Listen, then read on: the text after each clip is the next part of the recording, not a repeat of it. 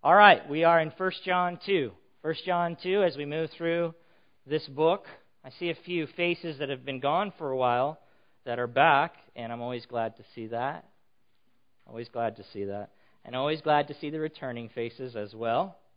It's always a blessing to see you here. First John two, we'll be looking at verses actually twenty-eight through chapter three, verse three. Well, at least that's our text that we have this morning, but we're not going to cover all of it, obviously, this morning. And if you're using one of those Blue Church Bibles, you can just flip it open to page one thousand twenty-two. And that'll bring you uh, to this section here.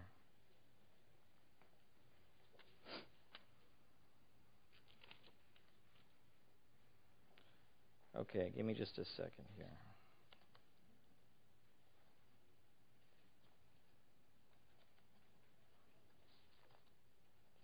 Okay.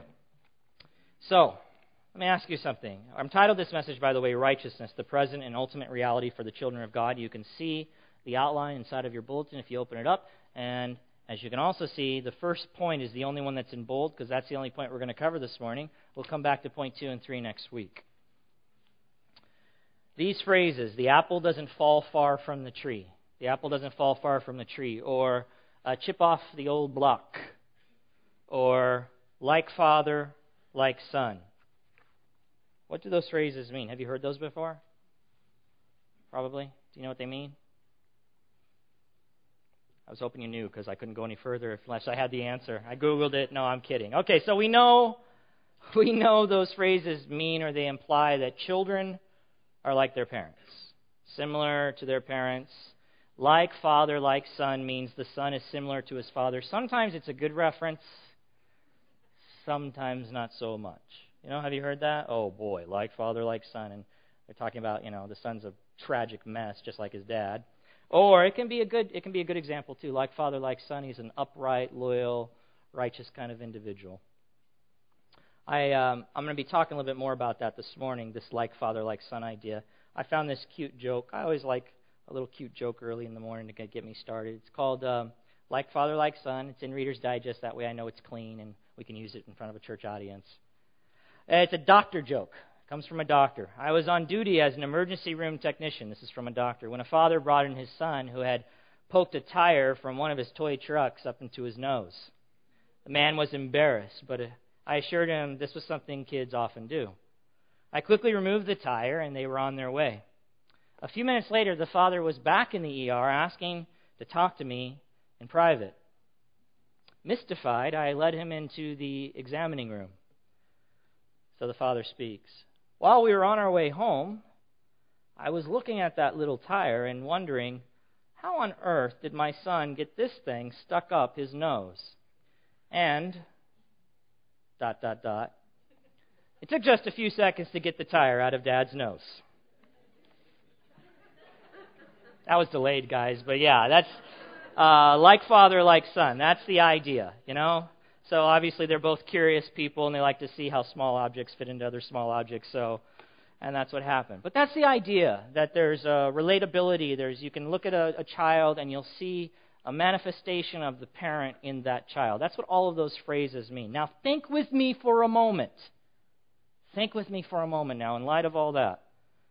In the Bible, Christians are called children of God. They're called children of God. And John says, as we will see in a moment, that children of God is not just a title, okay? It's not just a title that's given to Christians. It's a reality. It is who they are, children of God. I've said this before. I'll say it again. We're not born children of God, beloved. John one makes it very clear. To those who receive him, Jesus Christ, to those who believe in him, to them he gave the power, the right to become. That's what John says in John one, to become children of God. We are not born children of God. We must become children of God, and that is who we are if we have placed our faith in Jesus Christ, if he is the Lord and Savior of our lives. Now, if children are regularly known to resemble their human parents, as evidenced by some of our modern-day sayings that I just talked about, should we expect that not to be the case when the Bible says that Christians are children of God? And if it is natural to expect Christians to have, as children of God, to have a resemblance to their heavenly Father, what does that imply for us, and what does that resemblance look like? And if someone claims to be a child of God, but they don't have any resemblance to God the Father, what does that imply? What does that imply? I just want you to think about that. First John chapter two, verse twenty-eight. Let your eyes look at the Word of God as you follow along, and I read from it. Verse twenty-eight, reading down to, actually I'm going to be reading down to chapter three, verse ten. And the reason I'm doing that is because I'm doing it for context, and because I think this whole section here in First John from two twenty-eight to three ten is one unit of thought. One unit of thought. It's all going together. It's the same idea, same topic, same subject that John is dealing with. So we're not going to look at all these passages today, but I want to read it nevertheless, beginning in verse twenty-eight, and now, little children, abide in him, so that when he appears we may have confidence and not shrink from him in shame at his coming. If you know that he is righteous, you may be sure that everyone who practices righteousness has been born of him. See what kind of love the Father has given to us, that we should be called children of God. And so we are. The reason why the world does not know us is that it did not know him. Beloved, we are God's children now, and what we will be has not yet appeared, but we know that when he appears, we shall be like him, because we shall see him as he is. And everyone who thus hopes in him purifies himself, as he is pure.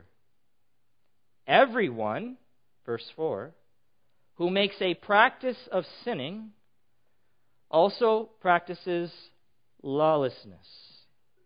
Sin is lawlessness. You know that he, that is Jesus Christ, appeared, came to earth, to take away sins, and in him there is no sin. No one who abides in him keeps on sinning. No one who keeps on sinning has either seen him or known him. Little children, let no one deceive you. Whoever practices righteousness is righteous, as he is righteous. Whoever makes a practice of sinning is of the devil. For the devil has been sinning from the beginning. The reason the Son of God appeared was to destroy the works of the devil. No one, what does it say? No one born of God, no child of God, makes a practice of sinning. Why? For God's seed abides in him, and he cannot, or she cannot, keep on sinning, because he or she has been born of God. Verse ten, by this it is evident who are the children of God and who are the children of the devil. Whoever does not practice righteousness is not of God, nor is the one who does not love his brother. We're going to look at those, that later half there, section verses four through ten. We're going to look at that in the next couple of weeks, okay? Two weeks from now, we're going to, to this morning, we're going to start by looking at chapter two, verse twenty-eight, down to chapter three, verse three, and we're going to come back to it again next week to finish it up, okay? So inside of your bulletins, the outline or what we're looking at this morning is we're going to consider three realities, only one this morning, but we're going to consider three realities related to righteousness and the children of God so that we might understand our reason, our reason and motivation for living righteously. Okay? This is important. Why? What is the foundation for why Christians live differently? And what is their motivation for living differently? Now, we're going to focus more on the foundation for why we live differently, and we'll look a little bit more at the motivation next week. Don't miss them. Don't miss them. And if you just have to not be here for some crazy reason, then make sure you listen to the message online or through via the table. So the three realities we'll look at over the next two weeks is it is the children of God. These are simple. It is the children of God who practice righteousness. Two, it is the children of God who are promised ultimate righteousness. Okay? Ultimate righteousness, complete fulfillment, perfect righteousness. And number three, it is the children of God who purify themselves in view, in light of, because of, the knowledge of their ultimate righteousness that is to come.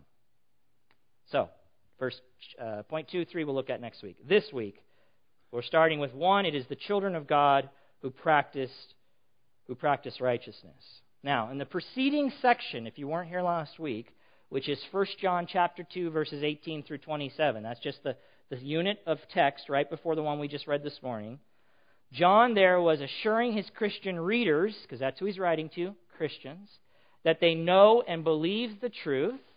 Maybe you were here last week, you remember this, regarding Christ and regarding Christianity, that they know it. They understand it. They have the Spirit of truth actually abiding and living in them. Therefore, there was no reason for them to abandon the apostolic teaching, the teaching that the apostles brought them, that they originally received. There's no reason for them to abandon that and go after the Antichrist or the false teachers or come under their teaching who were ultimately there to deceive them. That's what John said from the text we looked at last week. Now, the false teachers claimed to possess the truth. Okay, now remember, these are people who were saying they were Christian, and yet they preached a different Christ. And as we will see this morning, they also had a little bit of a different lifestyle. So they denied his true nature. We looked at that in detail last week. They denied the true nature of Jesus Christ that was taught by the apostles of Jesus. They contradicted what the apostles were saying about Jesus Christ. And as we looked at that text, at the very end of verse twenty-seven, John says simply this, this little phrase, abide in him. Abide in him, which is to say to his Christian readers, listen to me. Remain or continue in Jesus Christ. Don't leave or surrender the true Jesus of the apostolic faith for the false Jesus of those antichrists. Don't do it. Continue in the truth. You know the truth. You have the Spirit of truth living inside of you. Continue in the truth. Continue in Jesus Christ. Don't give up your Christianity for a corrupted and perverted view of Christianity, which is what the Antichrist, that's how John labeled them, were doing. They were perverting Christianity. They were bringing in, remember we talked about it, Gnosticism, these Gnostic type of ideas right into and mixing them with Christianity and creating a real mess.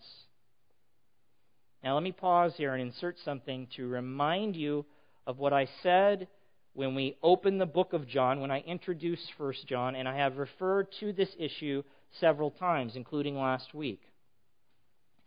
It is generally believed that these false teachers, and this is important, so listen.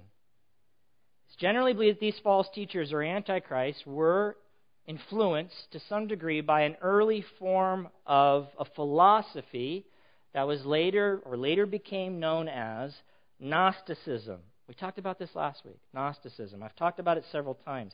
It's this erroneous worldly human philosophy that in, included this idea that matter or the material world, matter, stuff, or the material world, the human body, matter, or flesh, was imperfect or inherently evil. Imperfect or inherently evil, something that they were ultimately, the Gnostics, were trying to escape from, trying to, to gain freedom from this material world because it was inherently evil, or and even their bodies were considered to be that way too.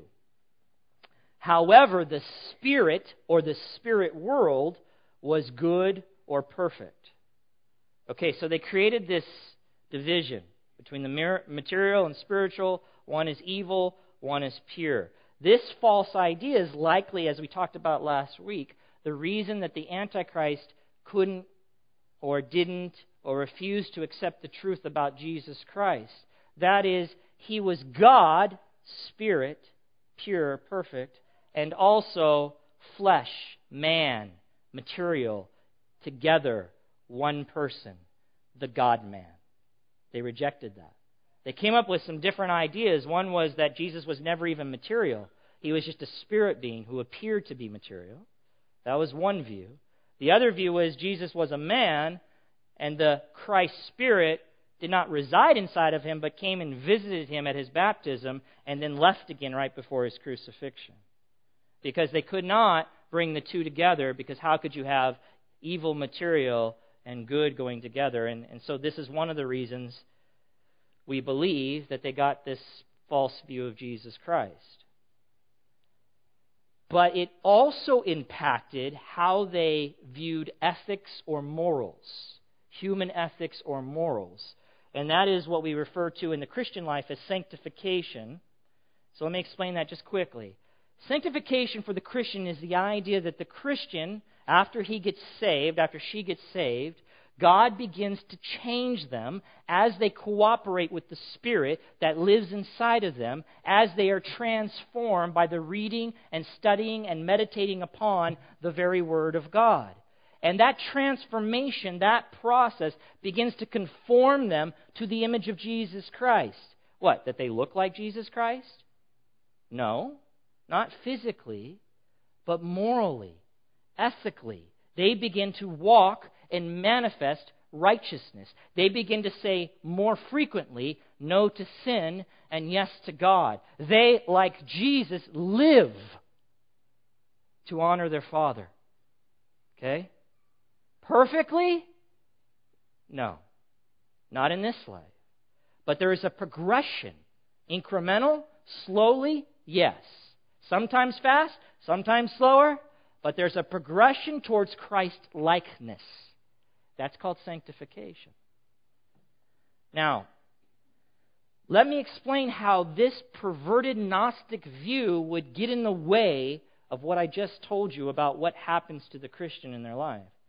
Because of this philosophy, it didn't really matter what you did in the flesh or in your physical body in regard to your moral behavior, since your flesh or your physical body was considered evil anyway, and inferior and separate to your spirit. So your actions and your behavior in their thinking had no real impact on the spirit, your spirit, which was pure and good. So let me say this a few more, few more ways. So if the spirit is good, as they say, and the flesh is evil, as they believe, to practice behavior in the Bible... or sorry, to practice behavior in the Bible that the Bible calls, I'm going to get this right eventually, to practice behavior that the Bible calls immorality or sin, to practice that, to do that. You guys know what I'm talking about when I say that? Do I have to give you examples? I don't think so. You know what I'm talking about. To practice immorality, not just sexual immorality, to practice greed, to practice lust, to practice all of those things, anger, hatred, to practice those things was of little concern to them. In other words, you could sin. You could neglect the commandments of Christ, and it didn't really matter in regard to your spirituality. They were above that. They were the Gnostics. That, that whole thing was beyond them. That's just the material realm. They don't concern themselves with ethical and moral behavior in the body. That's all going to be done away with anyway. We're above that. We're the spirit trying to get back in touch with some spirit being. And that's why you see as we move through the book of John, remember when we were in First John two, three through four? By this, John says, we know By this, what is the this? We'll get there. By this, we know that we know him, that we have a relationship with him. What is the this? If we keep his commandments. By this, if we keep his commandments, we know that we know him, have a relationship. He who says he knows him, he goes on in First John two, and does not keep his commandments, has no, no care for his commandments, doesn't care less, doesn't even regard them, he's a liar. He who says he knows him and doesn't keep his commandments, he's a liar. That's what John is saying. It's impossible for the child of God to live like that. Okay? So we'll talk more about this. So theoretically, beloved, you could, in this thinking, you could live a life of habitual sin. By the way, who here sins? There's a few of you, okay? A few of you don't. You are the holy ones for sure. I raised my hand, by the way, in that question. I'm not talking about just the reality of sin even in the Christian's life, because it's there. We're talking about a habitual, unbroken pattern of sin where that is the characteristic of your life. That is the characteristic of your life. Rebellion to God. You could care less about following after God. You don't really care. And it doesn't mean you're a murderer. Okay? That's not what we're talking about. So we're not saying, oh yeah, you're talking about the murderers. No, I'm not. I'm talking about those who refuse to place themselves under the authority and the lordship of Jesus Christ, come under God. They have no desire to follow him. They give not even one thought to that, but they live for themselves. And even in that, in living for themselves, they are sinning against, sinning against God. For God has created you to live for him. And yet in rebellion, we choose to live for ourselves, do things our way. Life of sin. So the idea is you could live that type of life and still claim to be a true child of God. Now, according to that false philosophy. Now, it troubles me, this is what troubles me, is that some people in our own day call themselves Christians, and they are they actually are guilty of that exact type of thinking. Hey, I, yeah, I'm a child of God, I'm a Christian. But you live in habitual sin. You don't follow the Lord. Yeah, sir. I know I'm saved because, you know, I walked the aisle one time, or there was this altar call, or I went to a harvest festival or whatever, and they said if I come down, I'll be saved, so I know I'm saved. That's what you're basing it on. The Bible says some things about this.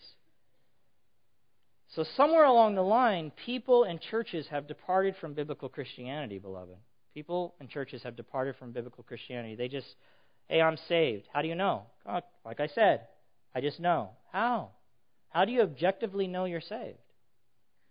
And John is hammering away at that. And the reason he's hammering away at that is not to, not to scare his Christian brothers and sisters and to make them doubt their salvation. He's hammering away at that because he's got these false teachers, these antichrists, who are making all kinds of claims about the fact that they're Christian. And he's saying, no, they're not. They can't be. Those who say they know him and then refuse to keep his commandments, they're liars and the truth is not in them. Those who continue to abide in sin and yet say they're children of God, they're liars, they're children of the devil. Those who deny Jesus is the Christ, don't have the true Christ, don't follow after them. Don't follow after them.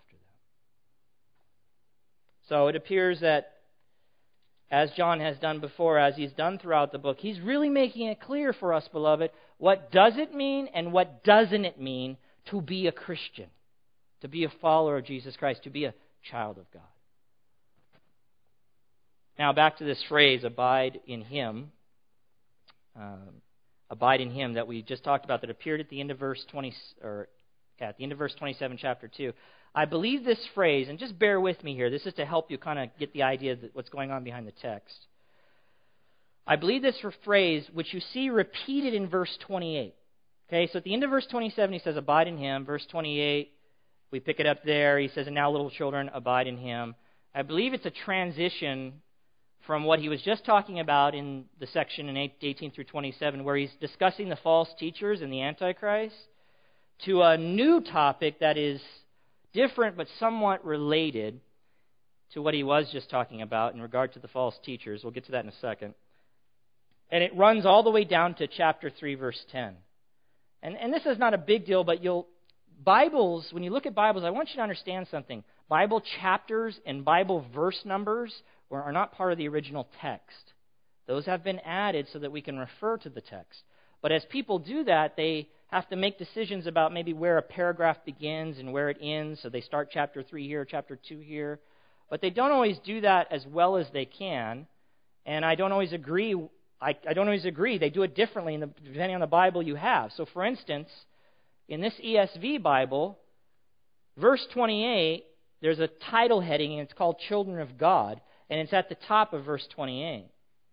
And so it, it believes that that's where this idea starts, beginning with verse twenty-eight. You might look at another Bible, like a New American Standard Bible, and they actually will not have that title there. They'll let twenty-eight and twenty-nine kind of be connected to the other piece of text, and they kind of see a new subject started in chapter three, verse one, and they see verse twenty-nine as a transition between the two. So don't let that take you away and have you thinking about that and not listening anymore. I'm just giving you that, that these are the kind of things I have to work through when I bring you the text. I've got to figure out where exactly, what does this text go with? Is he changed his thought? Is he talking about the same thing? Those are the kind of things Bible interpreters have to work through. So I'm telling you that I believe when he says abide in him in verse twenty-seven, some commentators will see abide in him in verse twenty-eight and go, wait a minute, I think that's connected with that. I don't see it that way. I think like he is, like he'll do again when he gets down to chapter three, verse ten. We read it today where he says, and love your brother. Then he jumps into verse eleven and he goes, for this is the message you have heard from the beginning, that we should love one another. He uses it as a springboard. So he'll have a phrase, and then he'll jump to another idea, but he'll use that phrase to connect and springboard into a new idea. And I think that's what's happening in verse twenty-eight. Abide in him, verse twenty-seven, then he springboard into something else in verse twenty-eight, using that phrase to connect the two together.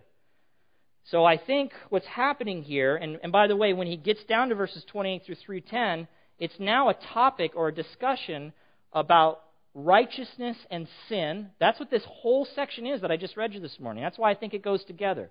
I'm going to try to show you that in a minute and how it, what it means to you. But it's a, it's a discussion about righteousness and sin and how those things relate to or don't relate to the children of God. Okay? And so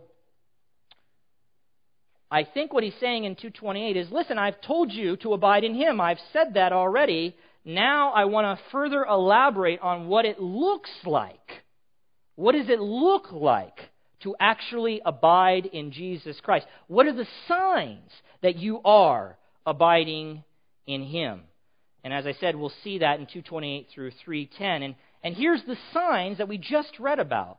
They will be, people who abide in Jesus Christ will not be characterized by sin. Their lives will not be characterized by sin, but by righteousness. And in fact, those who practice sinning are actually, John says, children of the devil. That's what he says. Not children of God.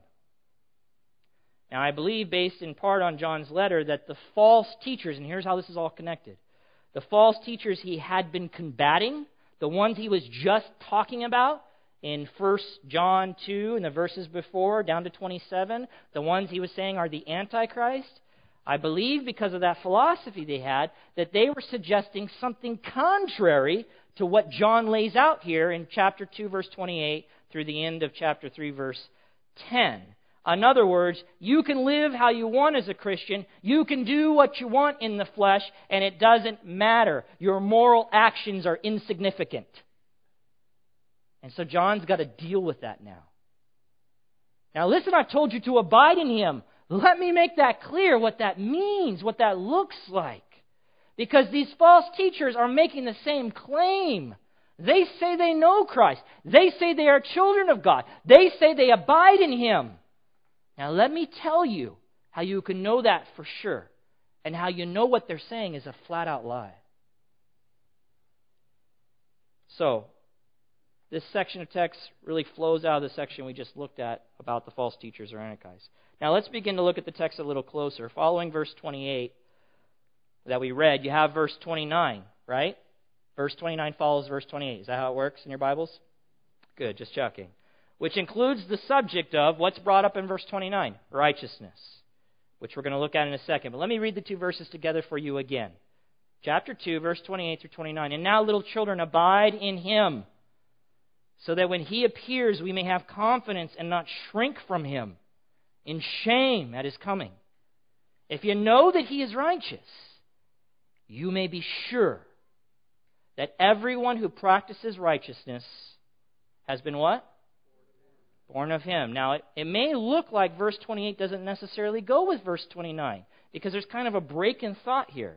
It looks like it may appear. And, and again, some good Bible commentators don't put the two necessarily together. They'll put verse twenty-eight with verse twenty-seven, and then they'll take verse twenty-nine, and they don't really know what to do with that exactly. They're not sure. They think it's a transition between the two subjects, or they'll put it with chapter three. But I think from verse twenty-eight all the way down chapter three, verse ten, it's one unit of thought. And I think when he's writing verse twenty-eight, he's thinking about verse twenty-nine, because he already knows what he's going to write as we look down through the text. They go together. He's going somewhere with all this, and he's going to carefully... This is how... John is hard to follow sometimes, because he, he takes pieces and he's connecting them into a big picture, but he doesn't do it necessarily like a logical sequence one after the other. So you have to take the big picture and take all of his pieces and then put it back together. So let me show you what I see in this text. You see the issue of abiding in him. So remember, he says, and now little children, abide in him. And then in verse twenty-nine, he brings up this issue of righteousness. Of righteousness. Well, as you read through the text, and you keep reading, chapter three, verse one, verse two, verse three, you get to verse six. Look at it with me. What does he say? No one who abides in him. There it is again. There's that phrase. So this, this is what's on his mind. When he says, and now little children, abide in him. Now listen, this is what I mean. No one who abides in him keeps on sinning. No one who keeps on sinning has either seen him or known him. Little children, let no one deceive you. Whoever practices righteousness is righteous, as he is righteous. Whoever makes a practice of sinning is of the devil. So he goes on. So I, I can see how verse twenty-eight then connects with the entire section here, as he'll come back to this issue again of what abiding in him means. And he brings up the topic of righteousness and sin as we move throughout the text. But how does verse twenty-eight exactly relate to verse twenty-nine? Because I believe it does. Well, let's look at this again. Go back to the text, look at verse twenty-eight. It says, and now little children, abide in him, so that when he appears, we may have confidence and not shrink from him in shame at his coming. Now listen, this is straightforward. This is straightforward. Those who remain or abide in Jesus Christ, as defined by the apostles, right? The true Jesus Christ, not the false one. Those who remain in him, those who stick with him, they will have nothing to fear when he comes again to this earth. But rather, they will have a certain confidence to appear before him at his coming. The one who is coming, beloved, the one who is coming, he is the righteous one. He is the righteous one, and that is exactly how John refers to him in chapter two, verse one. Jesus Christ, the righteous. The righteous. Just keep with me here. Keep the flow of thought. When he is coming, and he is coming, those who abide in him will have no reason to be afraid or to shrink away in shame. But they will have a confidence before the righteous one. Okay. Now John says by abiding, like I said, we'll have confidence. That word confidence, it carries this idea of boldness, boldness, assurance, courage, even freedom. And literally the word kind of means freedom to speak, freedom to speak your mind. There's a certain boldness that the person who abides in Christ will have when the righteous one returns. One writer adds this: it is a confidence that stems, that comes out of a personal, obedient, abiding relationship with the coming one. Okay? You follow me so far? It is a confidence that flows out of a abiding, living, personal, obedient relationship with the righteous one. What does obedience mean? You know what that means, right? That means I'm obeying Christ. I'm obeying his commands. I'm following after him. I'm doing as he did. I'm obeying the Father. I'm living for God. Referring to this phrase, by the way, abide in him, that we see both in verse twenty-seven and twenty-eight, one commentator writes this: whereas we see in verse twenty-seven, the emphasis of abiding in him was about acknowledging him as the incarnate Son of God. In other words, remain and stick with the true Christ, as I've just explained him, okay? But when we get to verse twenty-eight, the thought is rather of a personal relationship with Christ, which has moral consequences, wholesome moral consequences, so that when he appears, we may be confident and unashamed before him. So that when the righteous one appears, as a child of God, abiding in Jesus Christ, the righteous one, and by abiding I mean a personal, obedient relationship, one that produces oh, righteousness in the life of the child of God, he will have no reason to fear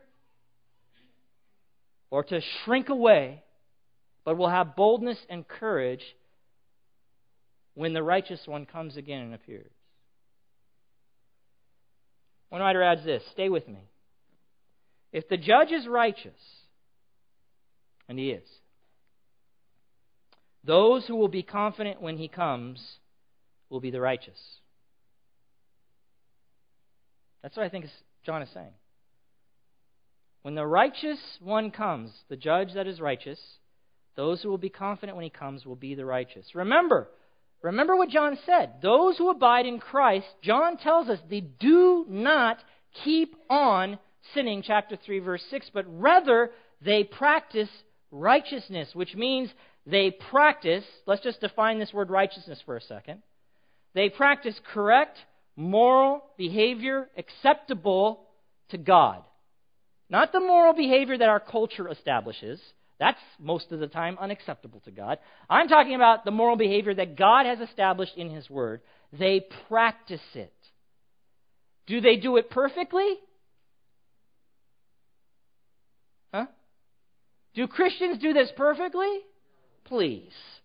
Just please, I would love to know who you are. There is no one like this.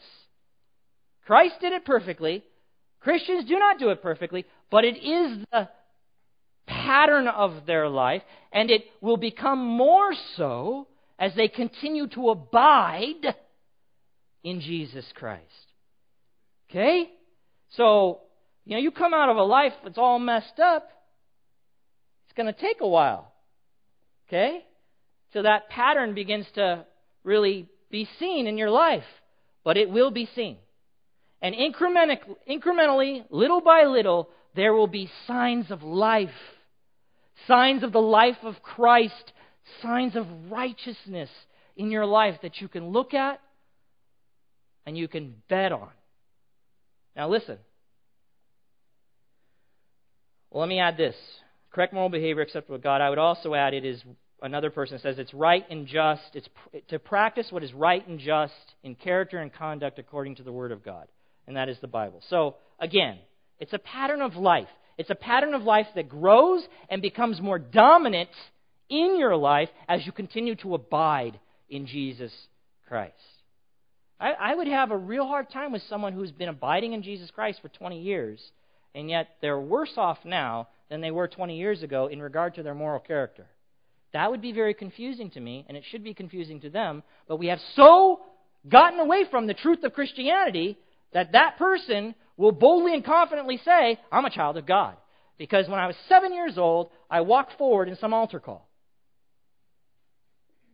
But, okay, but I don't see that in the Bible. I don't see those kind of connections in the Bible. What I see is what John is saying, that he who is a child of God cannot keep sinning, and indeed he practices righteousness. Now listen, because we're, we're looking at verse twenty-eight and twenty-nine right now, and we're talking about this appearance of Jesus and this confidence and righteousness. How does this all go together? This is important because he says something in verse twenty-nine we can't miss. It's the key to rightly understanding why. Listen to me, because if you leave here after what I just said and you shut off your mind right now, you could walk away with something that's not true, because I haven't finished yet. Why is the manifestation of righteousness in our lives put us in a position of confidence when Jesus returns? Why? And this is it right here. All right, let's look back at the text. First John two twenty-nine, he says, "If you know that he is righteous, you may be sure that everyone who practices righteousness has been born of him." Now, you can understand the he in the first part of verse twenty-nine, if you know that he is righteous. That's Jesus Christ. That's how I understand this. He is the Jesus Christ. He's the one who's coming that he just talked about in verse twenty-eight. He is the one that he referred to as Jesus Christ the righteous in chapter two, verse one. The one we are to abide in. And you could understand the phrase this way, if you know that he is righteous, if, as I assume, you know that he is righteous. He's not questioning their knowledge. He's saying, if, as I know, I assume you know, he is righteous. Okay, so understand all that. You know that he's righteous, right? You know. And he's the one that's coming. Based on all that, you might expect John, he, you might expect him to have finished the verse by saying this: "And if you are to be confident when he appears, you must also act rightly." We, right? That might be logical. So you want to be confident when he appears, you got to abide in him so that you'll be confident when he appears. And if you want to be confident when he appears, he is the righteous one, you need to act righteously. But he doesn't say that. He doesn't say that. Listen, he also doesn't say that by doing what is right. This is important. He doesn't say by doing what is right, you will be acceptable before the righteous one, and therefore you'll have confidence when he comes. He doesn't say that. And that's important, because that's what some people believe. They believe that they are earning or meriting their right standing with God, and therefore when he comes, the righteous one, they can stand in confidence. And they'll pull out all their righteousness out of their pockets, and it's all lined up, and they'll go, "Look at all that. Of course you're coming for me." Not for them, they're losers, but look at me.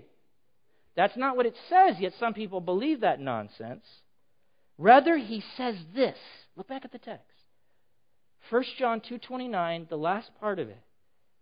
"You may be sure, you may know, that everyone who practices righteousness has been born of him." Has been born of him. The him in born of him, I believe now, is clearly a reference to God the Father. Okay? We don't ever read in the Bible about someone being born of Jesus Christ. We do read in the Bible of people being born of God. And it's interesting because when you get to verse th- chapter three, verse one, which is the text that follows verse twenty-nine, he immediately begins to talk about children of God and the Father. So I believe he's just made a shift, and he says, listen, you can be sure of something. Everyone who practices righteousness has been born of him. It's the new birth that makes us children of God. So according to John, here we go. According to John, doing what is right in the eyes of the Lord, according to the word of God, practicing righteousness is the sign of being born again, or spiritual birth. It is the proof, okay? It is the proof, if you will, of being a child of God. John comes back to that very issue. That's why I believe this is all one section.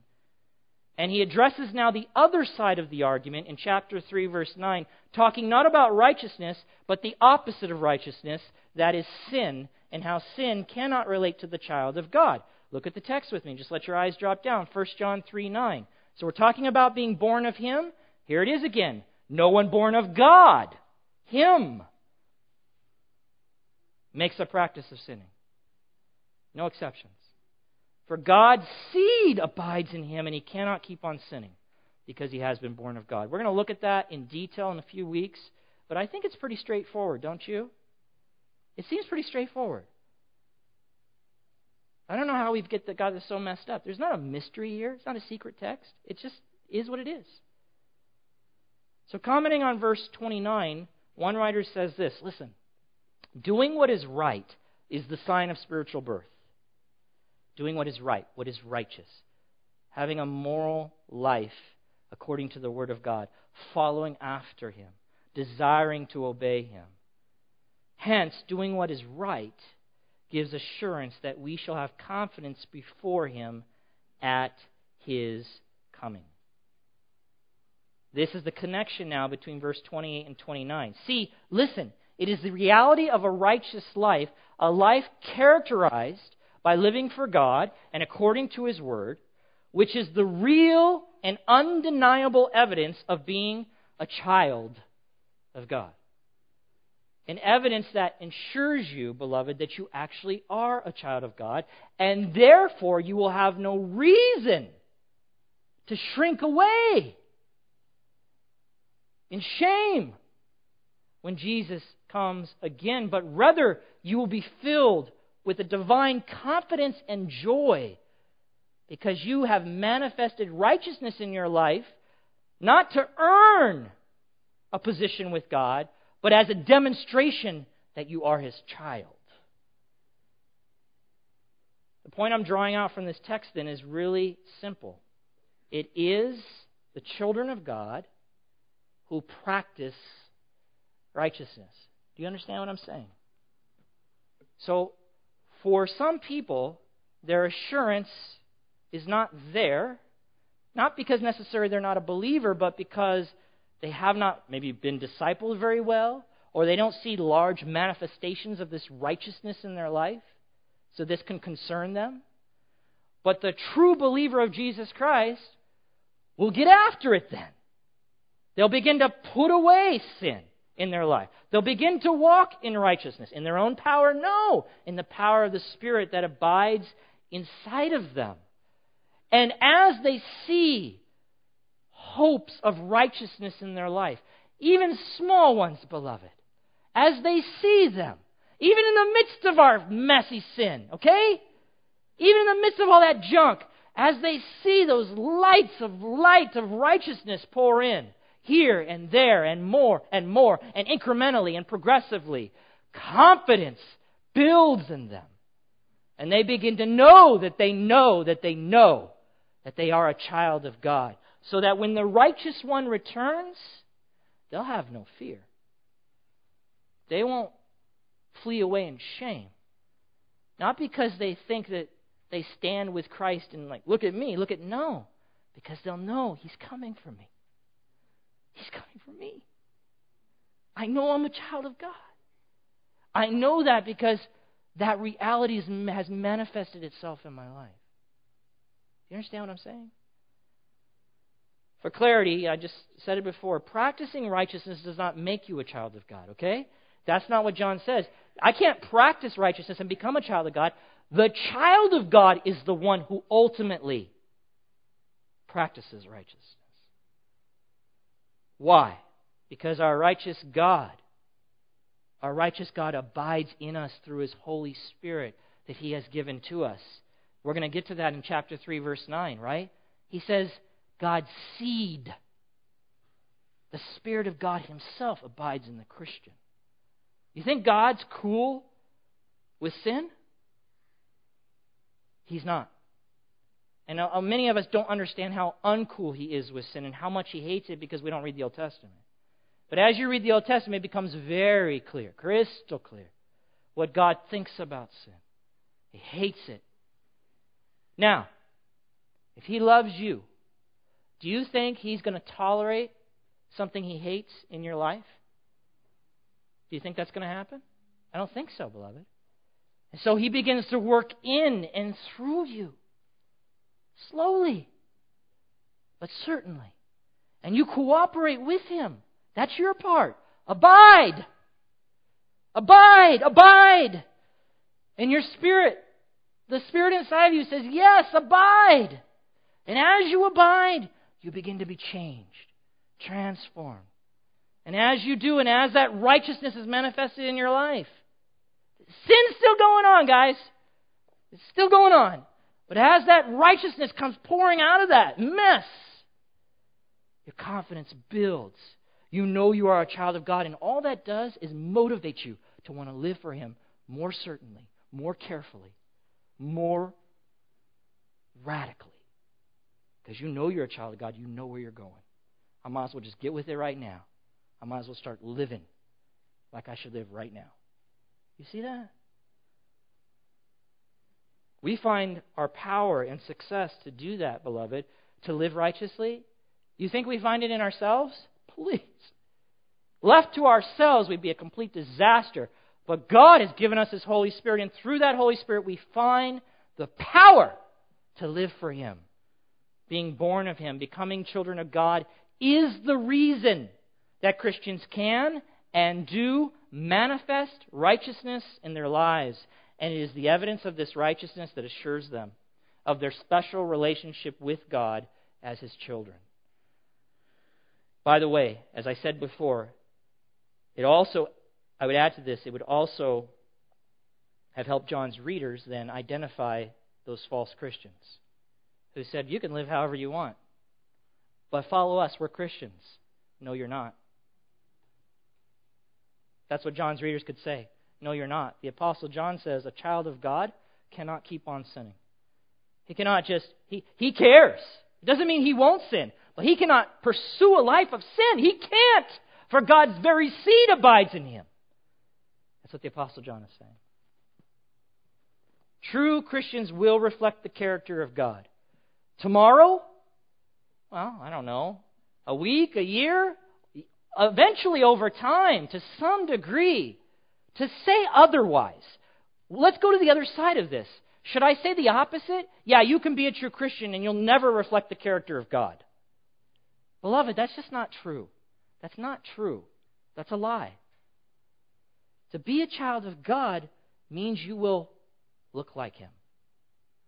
You like Father, like Son.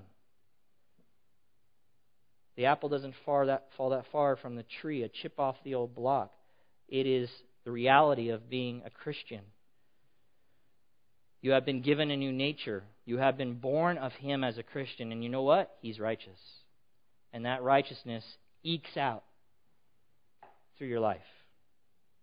So we're way over time, but let me just say this real quick. Maybe you're here, and I'm glad you're here, and yet you don't have any type of this reality in your life. And yet you think you're a Christian. Okay? You you look back over your life and you don't really see any change. I'm none. Zero. Zip. And in fact, the opposite is true. You're pursuing a, a pattern of sin and rebellion because you live for yourself. You don't really care about God, not the God of the Bible. You don't really care about Jesus Christ. You don't concern yourself with what He says for you. You live your way. You live your moral life the way you've defined it. That would be, it's not fine, but if you did that and said you weren't a Christian, I could respect that on that level, because I would at least say you're telling the truth. But for you to stand over here on the side of Christian and yet manifest all that nonsense and still claim to be a child of God, you're wrong. You're not. Your confidence is false. So I would exhort you, I would plead, I would beg that you would come to your senses and that you would give your life to Jesus Christ really for the first time, because you never have. And I can say you never have because the Word of God says it that way. Not because I know something about you or I can look inside your heart. I have no idea what's going on. But you, looking inside of your own heart, man, just looking at your own life as you lay it out. You said you were a Christian twenty years ago. There's been no change. And really, you just live for yourself still? Sinning away? Doesn't bother you? And you claim to be a child of God? No, beloved. You need to become a child of God. Become a child of God, and then And only then will the power of God begin to work in your life. And all that garbage and all that sin that's ruining you and destroying you and separates you from the Father and will leave you in a position on that day in shame, shrinking away from the righteous one, running and hiding from him. All of that stuff, you come to God, you receive Jesus Christ as Lord and Savior, gone. It's all gone. God will enter into your life, begin to change your life, begin to move you from sinner to saint, begin to bring about the reality of righteousness in your life. And you will have a confidence and a joy that you never had before as you await the return of the righteous one, knowing that you are born of God, you are a child of God, so that when he comes, you'll be like this. You'll be like this. Because you'll know beyond a shadow of a doubt that you are his. You are his. Let's pray. Father, thank you for our time together. I thank you for your word, Father, and I know, I believe strongly there are those in our midst right now who do not have a relationship with Jesus Christ. Father, you sent your Son out of your great love, which John gets into in chapter three. Oh, what love! See what kind of love is this? That we should be called children of God. This is amazing. This is an altogether out of this world type of love that, that you would resolve the problem between sinners and yourself, a holy God, by sending your perfect righteous Son to live that righteous life that we could never live. And then to lay himself down on the cross as our substitute, on our behalf, dying and suffering for our sins, that we might be forgiven and declared right with you. And then you, as a gift, as a gracious and loving gift, pour your Spirit into our lives, saving us and beginning to change us, because ultimately your goal for us is that we would look just like your perfect, righteous Son, Jesus Christ. Father, I pray that you would work in the hearts and the minds of those people here that have yet to embrace Jesus Christ as their Lord and Savior, that they would see their way is a lousy way. It only can lead to ruin and destruction. It can only lead to a very bad day when he returns again and they stand before him. And Father, they won't be standing. They'll be crawling away because they'll have no confidence that they know you. For, man, for they've never manifested righteousness in their life. And the reason that hasn't happened is they were never born of you. And they were never born of you, Father, because they never trusted in Jesus Christ as their personal Lord and Savior. They never gave themselves to him, but decided to live their own life they, they, the way they wanted to. Father, by your grace, your power, your love, work inside of them. And Father, for us as Christians, would you continue to work in our hearts and our lives? Father, may we get more serious about reading your word, believing your word, and trusting in the power of your Spirit to manifest his righteousness. Not our own, we don't have any. To manifest his righteousness in our lives, because by that, not only will we get more excited about being a Christian, because we are confident, our joy will build, we will know that we know that we know that we know him, and that just feeds itself like a fantastic, wonderful monster. Yes, I know you, God. Look, look what's happening. And you desire it more and more. But what happens when that happens, Father, this is what we know. When we begin to pursue righteousness, when it begins to be part of our life, the blessings that pour down on us. Oh, the blessings we forfeit. Oh, the blessings we forfeit, Father. Because we do not truly pursue this as we should. Father, help us. May we see this is the best for us. This is living the best life now. Pursuing you, abiding in Jesus Christ, obeying him, and trusting in the power of the Spirit to bring forth righteousness in our life and being blessed by it and having our confidence built through it, that we are children of God. In Jesus' name I pray. Amen.